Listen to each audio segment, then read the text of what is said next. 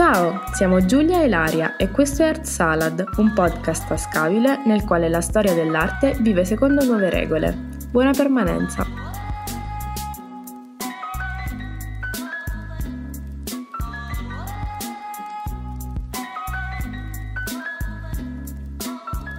Eccoci qua, siamo tornati. Oggi in realtà dovete sapere che questa puntata la stiamo registrando lampo proprio il giorno prima, perché io ho preso l'influenza e infatti questa è la mia bellissima voce che vi dovrete tenere oggi, ma questa è l'internet verità. Però oggi appunto vi avevamo promesso una puntata bonus e puntata bonus sarà, perché andremo a parlare di alcuni consigli per visitare musei. Ovviamente non sarà una, una lista noiosissima di cose che eh, noi sappiamo e vi vogliamo impartire come una lezione, però diciamo sono un po' più consigli d'esperienza, cioè esperienze che noi abbiamo vissuto, anche divertenti alcune, e che ci sentiamo di, di raccontare perché appunto magari possono servirvi come consigli per una visita futura di un museo, visto che adesso c'è il venticinque di aprile, il ponte del primo maggio, arriva l'estate, i musei sono anche riaperti dopo questo lungo periodo di, di pandemia, sono tornate anche le domeniche al museo, quelle gratuite la prima domenica del mese, quindi vi consigliamo di usufruirne e nulla, cominciamo subito. Consigli, visita museo, Ilaria, vai, parti tu, che io con questa voce meno parlo meglio è. Allora, sì, abbiamo deciso di strutturare questa, questa mini guida in base ai vari momenti che compongono una visita. E eh, la prima parte è quella che eh, si svolge a casa. Naturalmente quando scegliamo un museo sappiamo all'incirca la tipologia del museo che andremo a visitare. In particolare dobbiamo considerare quanto sono grandi questi musei, quindi è un museo molto frequentato, ad esempio gli Uffizi sono estremamente frequentati, i Musei Vaticani sono estremamente frequentati, altri magari più locali, più piccolini, anche più di nicchia, perché magari eh, in riferimento ad argomenti più eh, specifici come possono essere, non so, un museo delle ambre e dei fossili ad esempio, sicuramente avranno una minore affluenza. Ecco, in base a questa divisione è necessario un diverso approccio da casa. Un museo come gli Uffizi vi consigliamo di non visitarlo presentandosi la mattina al botteghino e cercando di avere il biglietto, perché soprattutto in tempo di Covid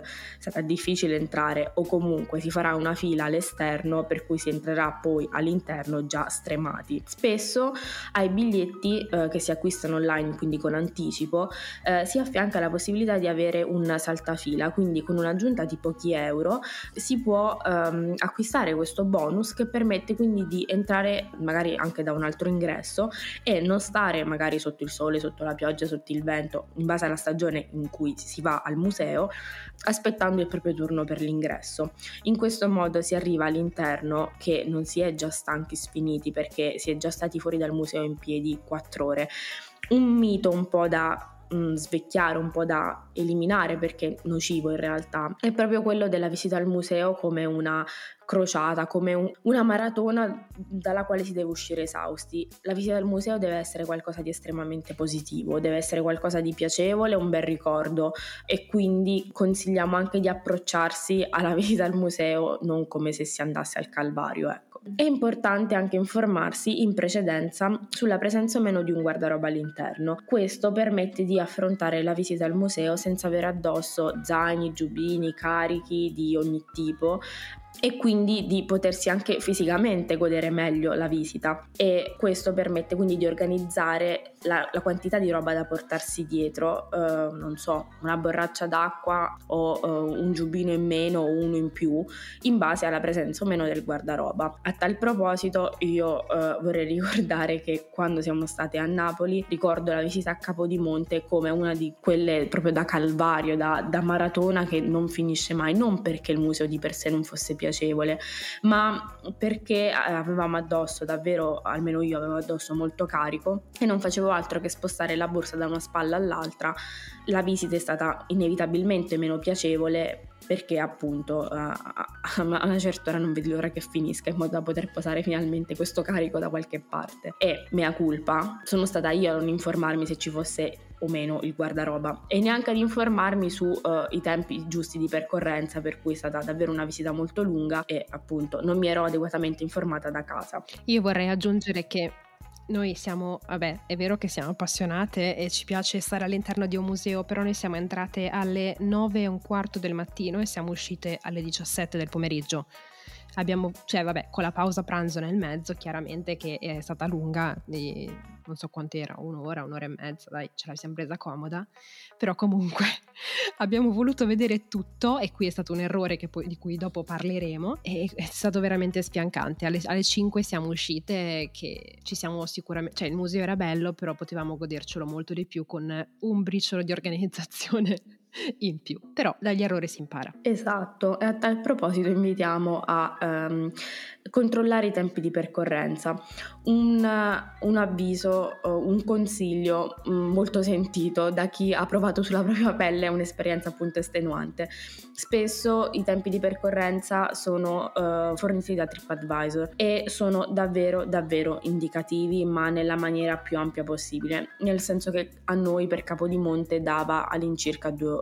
Due ore Capodimonte si visita se eh, si parte dalla biglietteria come Bolt e si fanno tutte le sale correndo più o meno a un ritmo da maratoneta davvero, quindi non si vede assolutamente nulla e mh, non so sulla base di cosa sia fornito quell'orario, ma sicuramente non vi affidate a TripAdvisor. Torneremo su questo argomento perché appunto vogliamo sfatare questo mito di visita al museo come calvario, e quindi torneremo a parlarne. L'ultimo consiglio che ci sentiamo di dare da, prima di arrivare al museo è quello di circondarsi di persone realmente interessate, eh, nel senso che la visita al museo appunto deve essere un'esperienza piacevole. Non è particolarmente piacevole avere intorno persone che non siano interessate. Questo non significa non portare con sé persone che non sappiano nulla di arte, perché l'interesse e il saperne sono cose estremamente diverse. Consigliamo di portare persone che abbiano almeno quell'apertura mentale per cui un minimo si interessano a quello che hanno di fronte, cioè non portarsi dietro una persona che passerà l'intera visita al museo a lamentarsi di eh, aver magari voluto far altro, di aver voluto trascorrere quel tempo in un altro posto, di averti fatto un piacere per essere venuto lì con te, che in realtà piacere non è, perché ti sta facendo solo polemica, critica, lamentela. E una persona per interessarsi ad un museo non, è, non deve necessariamente saperne, deve solamente avere quel giusto, uh, quella giusta curiosità e quell'apertura mentale per cui in un museo non sarà totalmente alieno, non vedrà, um, non sarà solo a vedere l'orologio perché vuole andarsene, ecco. Esatto, anche a me infatti è capitato di andare con persone che sono entrate prive di interesse e per tutta la visita sono rimaste prive di interesse, cioè a loro proprio non interessava neanche anche provarci. E a quel punto uno che cosa può fare? O vivi male il museo perché sai di avere con te una persona che te lo sta facendo pesare, oppure la mia risposta proprio personalissima è entrare nella cosiddetta bolla di Sheldon Cooper, che per chi ha visto The Big Bang Theory è ben conosciuta, e in un certo senso un po' fregarsene tra virgolette dell'altra persona. Non è che uno proprio deve dire ascolta te vai al coffee shop, ci vediamo dopo, però ecco, non, non rovinarsi la visita, si entra nella propria bolla, si visita il museo con la propria tranquillità e, e un po' ci se ne frega, perché questo è, purtroppo è così. Anche consigliare di aspettare fuori come i cani può essere una soluzione, e non per offendere i cani assolutamente, perché io porterei piuttosto il mio cane con me al museo che una persona che passa tutto il tempo a lamentarsi. Comunque ci sono, eh, abbiamo individuato due modi per visitare il museo e vi, spiega, vi spiegheremo poi il perché. Il primo è da conoscitore, anche detto da Giulia. Ovvero, a casa c'è un'informazione massiccia, una ricerca sul museo come contenitore sia fisico che giuridico, e qui vi spieghiamo. Il contenitore fisico fa riferimento all'architettura. Spesso in Italia il uh, museo inteso come struttura a livello di palazzo, di galleria, di um, abbazia, monastero, insomma qualsiasi sia la forma che esso assume a livello architettonico, è esso stesso un monumento, un luogo di interesse storico-artistico, e quindi andare al museo comporta anche informarsi sulla struttura che contiene le opere. No, capita spesso e volentieri, ad esempio, non so, pensando agli Uffizi, che abbiano una storia anche le varie stanze. Pensiamo alla tribuna degli Uffizi, fatta costruire proprio come culmine del percorso inizialmente non museale ma strettamente personale del ehm, Granduca di Firenze. Appunto, sono strutture che hanno una storia, i musei si evolvono spesso e volentieri, ad esempio nascono, non so, magari come in questo caso intorno al Cinquecento, le grandi gallerie nascono nel Cinquecento per poi evolversi fino ai giorni nostri, e quindi è interessante anche eh, saperne della, dal punto di vista architettonico. Al museo come monumento di per sé si accompagna un certo status giuridico, quindi come eh, il museo si è evoluto nel corso del tempo. Spesso una, un museo nasce come galleria privata di un uh, signore che può essere un collezionista, può essere un, um, un regnante, un re, un sovrano, insomma, per poi evolversi fino a diventare, ad esempio, gli Uffizi oggi, qualcosa di pubblico. E appunto uh, questo è il contenitore giuridico, quindi lo status a livello giuridico del museo in sé. Appunto, un conoscitore come Giulia, arrivando al museo, queste cose per lo più già le sa, e capita spesso all'interno dei musei comunque di trovare cartelli esplicativi che uh, accrescono le informazioni che magari si sono reperite già a casa. Inoltre uh, già a casa un conoscitore come Giulia ha selezionato le opere da vedere, e qui appunto entriamo nel, nel nucleo del messaggio che vogliamo far passare. La visita al museo non deve essere un calvario, e perché ciò avvenga è anche necessario che si scelgano determinate opere e non si entra al museo con l'intenzione di vederle tutte, leggere tutti i cartelli, guardare assolutamente tutte le sale. Ci sono davvero musei enormi come ad esempio gli Uffizi, ma anche Capodimonte, ma anche penso al Museo Archeologico Nazionale di Napoli, al Museo Archeologico Nazionale di Firenze, in cui guardare ogni singolo oggetto esposto è impossibile, è umanamente impossibile. Appunto, si passa un tempo enorme all'interno, da cui si esce estremamente sfiniti, da cui effettivamente non si è appreso quasi nulla, perché è evidente che la soglia dell'attenzione umana sia limitata ad un paio di ore. Quindi, tornando anche al tempo medio di visita, noi consigliamo di scegliere un percorso che abbia un tema centrale, non so, le opere che più mi interessano in quel museo, le opere rinascimentali di quel museo, le opere che hanno come tema eh, la natività, oppure guardiamo il colore, guardiamo le, la tecnica, quindi scegliamo tutti i quadri fatti a olio su tavola, ad esempio, e scegliamo prima di arrivare al museo un percorso. Oramai sono diffuse le cartine con le varie sale e le varie opere esposte di qualsiasi museo, su internet sono reperibili, e sono possibili anche dei tour virtuali, quindi è possibile organizzarsi e arrivare all'interno appunto con un tour già prestabilito che permette di far sì che la visita sia piacevole.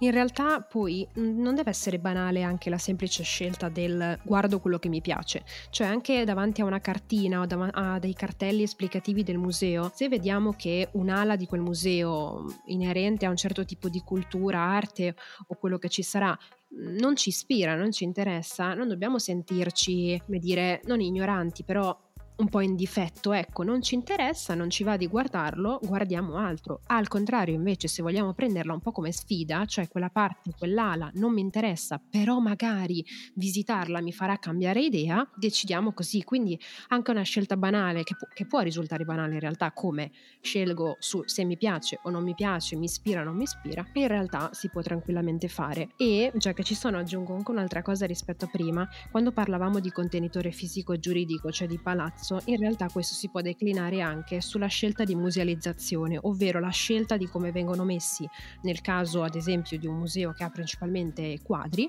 eh, o anche sculture, come vengono messe ed esposte, perché spesso ci ritroviamo in determinati spazi dove vediamo tanti quadri Uh, uno vicino all'altro su un'unica parete e ci chiediamo perché hanno messo un quadro veramente a quattro metri dalla mia faccia che io non riesco a vederlo bene.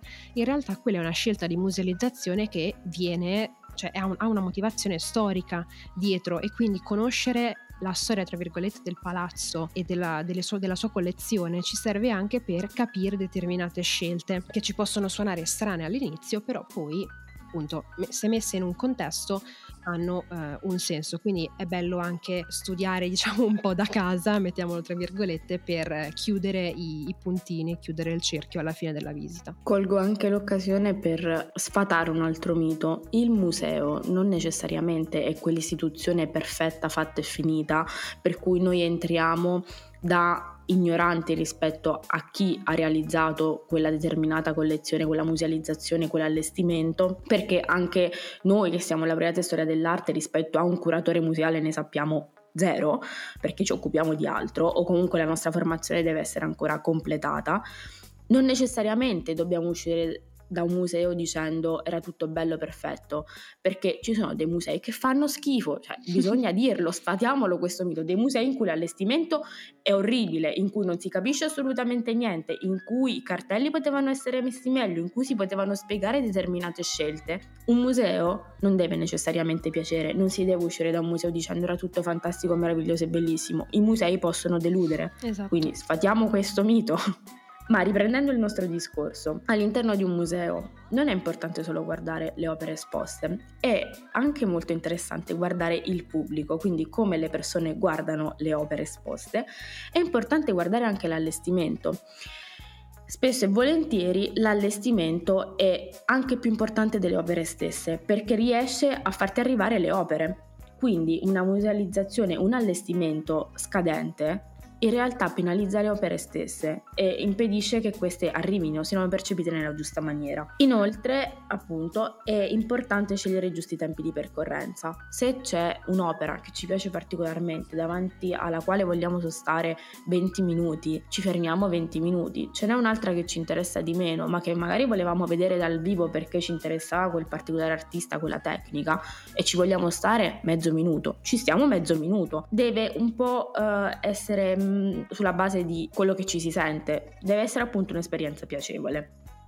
Poi a volte anche i musei stessi sul proprio sito hanno dei suggerimenti per dei percorsi. È, è proprio nell'interesse del museo cercare di avere un, un turista che uscito da lì abbia la sensazione di aver avuto una bella, di aver passato un bel momento e che la visita sia stata piacevole. Quindi spulciate anche i musei, delle, delle, eh, i siti delle istituzioni, scusate, perché proprio ci saranno anche dei suggerimenti per dei percorsi. E guardare il pubblico è estremamente interessante. C'è stato un periodo nella mia vita dove io visitavo i musei con la mia macchinetta fotografica e facevo foto soltanto ai, al pubblico, a, a, a, alle persone che si fermavano davanti a un'opera a osservarla, e mi piaceva perché non erano sempre eh, persone con sindrome di Stendhal o proprio conoscitori che conoscevano quell'opera d'arte dalla vita. A volte era un semplicissimo turista che magari non sapeva bene neanche di che cosa si trattasse, però stava lì proprio in completa adorazione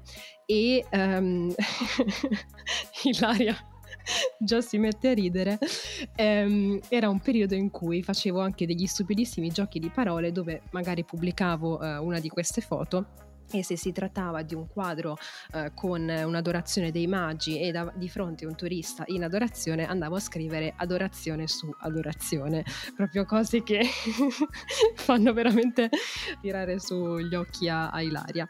E però è veramente interessante, provate a guardare il pubblico all'interno di un museo, perché ci sono un sacco di figure diverse e anche quella è un'esperienza. Magari non si va al museo per guardare l'opera d'arte o solo l'opera d'arte, si guarda anche il turista che ha sempre un, uno sguardo diverso, una scintilla diversa negli occhi. Michelangelo Pistoletto all'interno di diversi musei nel mondo ha posto questi enormi specchi in cui appunto il visitatore passando davanti diventa egli stesso l'opera d'arte, parte dell'opera d'arte, quindi in realtà il visitatore è parte fondante e in realtà eh, potremmo dire il motivo per cui i musei ci sono. Se nessuno li visitasse non avrebbero alcuno scopo, alcuno scopo. Veniamo quindi al secondo modo di visitare i musei, Eh, quello in cui mi riconosco, che è appunto da mosca cieca, o anche detto da Ilaria. A casa non si fa assolutamente nulla, probabilmente non si sa neanche l'esistenza di quel museo. Mentre preparavamo questa puntata Giulia mi diceva sì, ma la stai estremizzando. Io non sto estremizzando nulla, perché poi vi racconterò come ho visitato alcune città. Io non faccio assolutamente nulla da casa, non so probabilmente neanche l'esistenza di quel museo, perché probabilmente arriverò in città, mi metterò per strada e mi farò ispirare da non so bene cosa, incomincio a camminare e prima o poi una chiesa spunta, un luogo di interesse storico artistico ci sarà. Ed è un modo un po' per eh, iniziare a respirare l'aria di quella città, sentirsi un po' parte di quella città prima ancora di entrare nel museo. È evidente che eh, visitare un, una città, un museo in, in questo modo comporta dei grandi rischi, perché magari si va eh, davanti al museo in cui ci si imbatte del tutto casualmente, oppure lo si è cercato su Google cinque minuti prima perché dici fammi vedere che museo c'è qui intorno, e quel museo è chiuso quel giorno. Quindi ci sono grossi rischi nel, nell'essere una mosca cieca, però è anche possibile che siano aperti e si rimane felicemente sorpresi.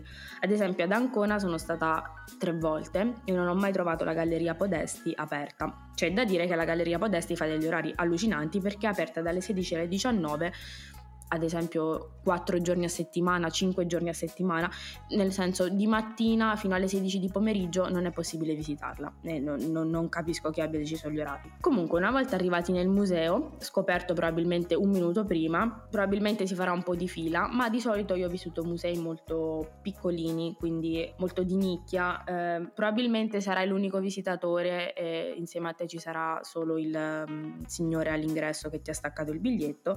eh, A me piace molto muovermi liberamente e quindi lasciarmi ispirare, dimentico spesso e volentieri il tempo che scorre, quindi magari all'interno trascorro tre quattro ore eh, in cui comunque non vedo tutto, perché ripeto, non è possibile, non è umanamente possibile. Mi lascio liberamente ispirare da ciò che vedo, da ciò che mi ispira. E eh, una cosa molto carina è che spesso questi musei un po' più di nicchia hanno all'interno un custode, una guida, che è lì più per affezione al luogo che per effettivamente eh, svolgere un lavoro vero e proprio. Spesso sono persone che sono già in pensione.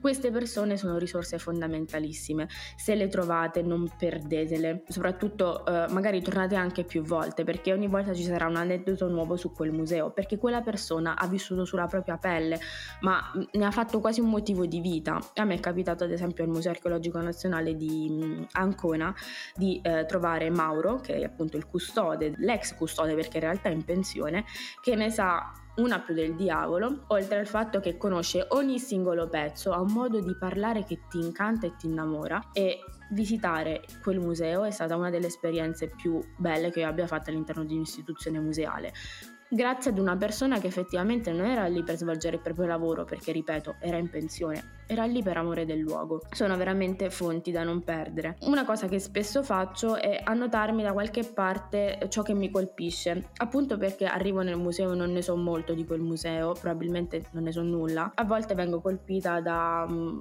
quadro, da un oggetto, da una scultura che mi rimanda magari a qualcosa che già conosco, e quindi ehm, cerco di annotarmi magari sulle note del telefono ciò che mi ha colpito, per cercare poi informazioni a posteriori. Una cosa molto carina è anche sfidare se stessi, ovvero entrare al museo con delle conoscenze, con dei mezzi, con delle competenze, e cercare di, anche con l'aiuto appunto di, di cartelloni, di, di ciò che è mh, spiegato, cercare di eh, trovare delle assonanze, dei rimandi, delle somiglianze all'interno della propria mente, nel senso ciò che vedo con ciò che conosco, e una volta giunti a casa verificare a posteriori che appunto quelle associazioni di idee tengano, e se non tengono perché non tengono. In ogni caso eh, consigliamo di coniugare una Giulia e un'Ilaria, perché eh, in grandi città non è possibile visitare i musei come faccio io, e quindi serve una Giulia.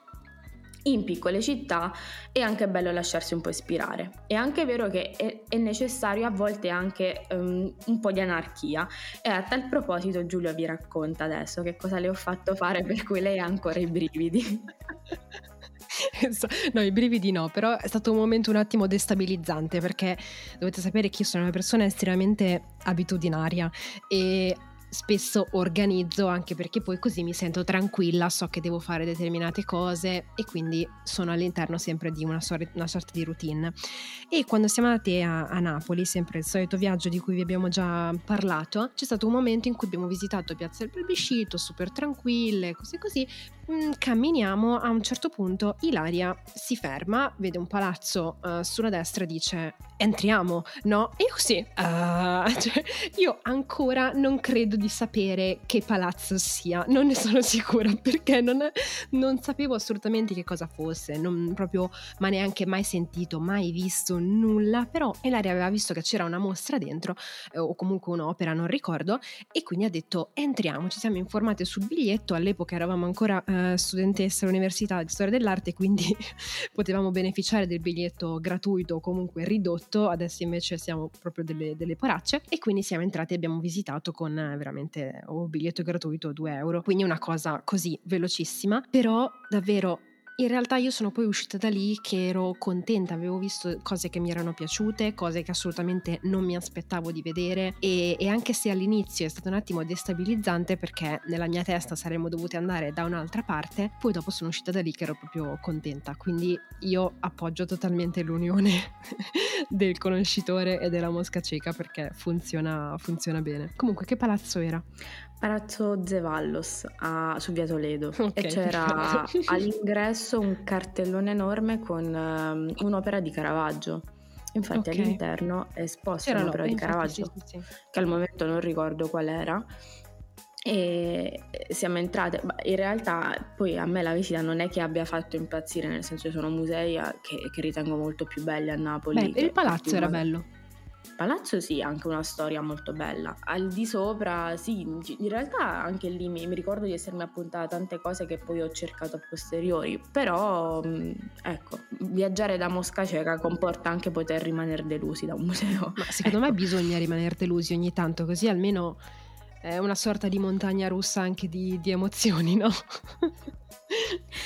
Esatto. E inoltre consigliamo di visitare più volte uno stesso museo perché appunto scegliendo dei percorsi mirati che non coprono tutte le opere esposte, il tornare più volte nello stesso museo permette di completare la mh, visione di, di tutto ciò che è esposto.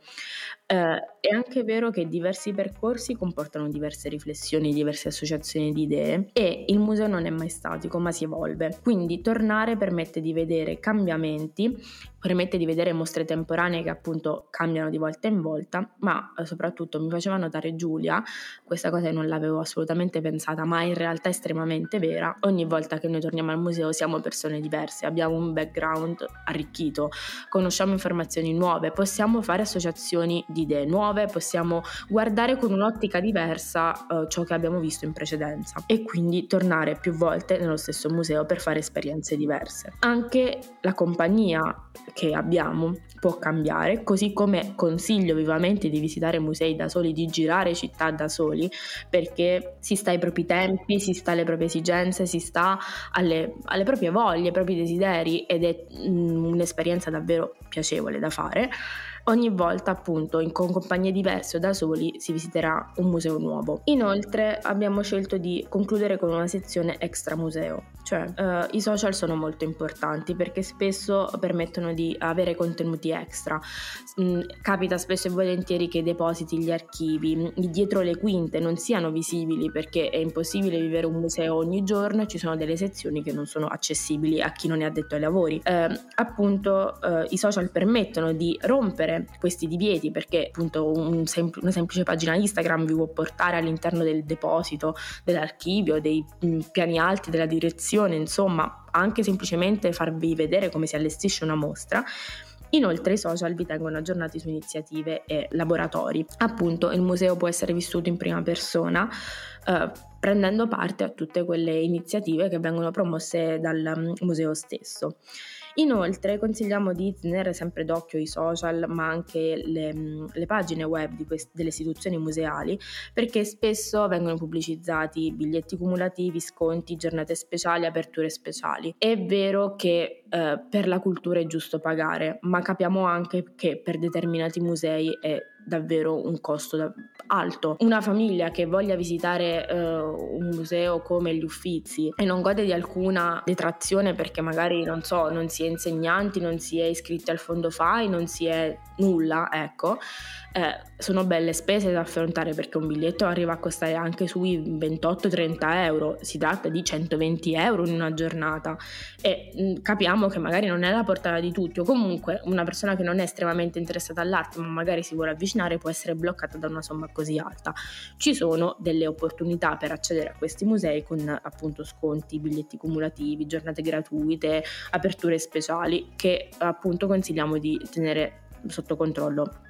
Senza ehm, dimenticare anche che esistono degli infopoint che fungono appunto eh, da punto di riferimento per ehm, sapere magari con uno stesso biglietto cosa è possibile visitare, dove è possibile risparmiare, gli orari di apertura. Comunque eh, c'è del personale estremamente formato proprio per rendere una visita o comunque il soggiorno in una città, in un determinato museo, piacevole, agevole, e, in modo che non si spenda un, una fortuna. Comunque noi abbiamo terminato i consigli consigli esperienziali, esatto, vissuti sulla nostra pelle, per cui sentiamo poi ci sentiamo di eh, aiutare qualcun altro, ecco.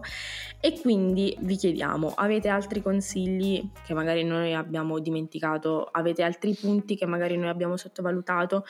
Vi chiediamo di condividerli con noi e vi chiediamo anche se vi riconoscete in uno dei due profili, se avete delle, degli aneddoti, delle esperienze che insomma volete consigliarci. Mi raccomando, se visitate i musei nei prossimi mesi, nelle prossime settimane o comunque in generale e fate delle foto, se volete caricarle sui social, per favore scrivete tipo hashtag conoscitore, hashtag mosca cieca, così riusciamo a, a capire che team siete. Vogliamo vedere quanti sono dalla mia parte e quanti sono dalla parte di Ilaria.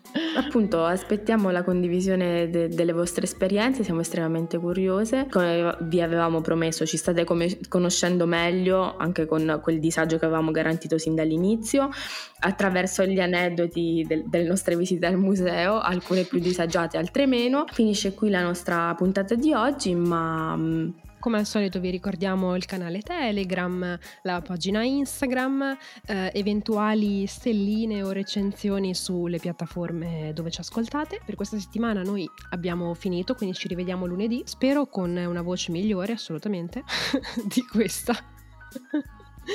E quindi a lunedì. A lunedì, ciao!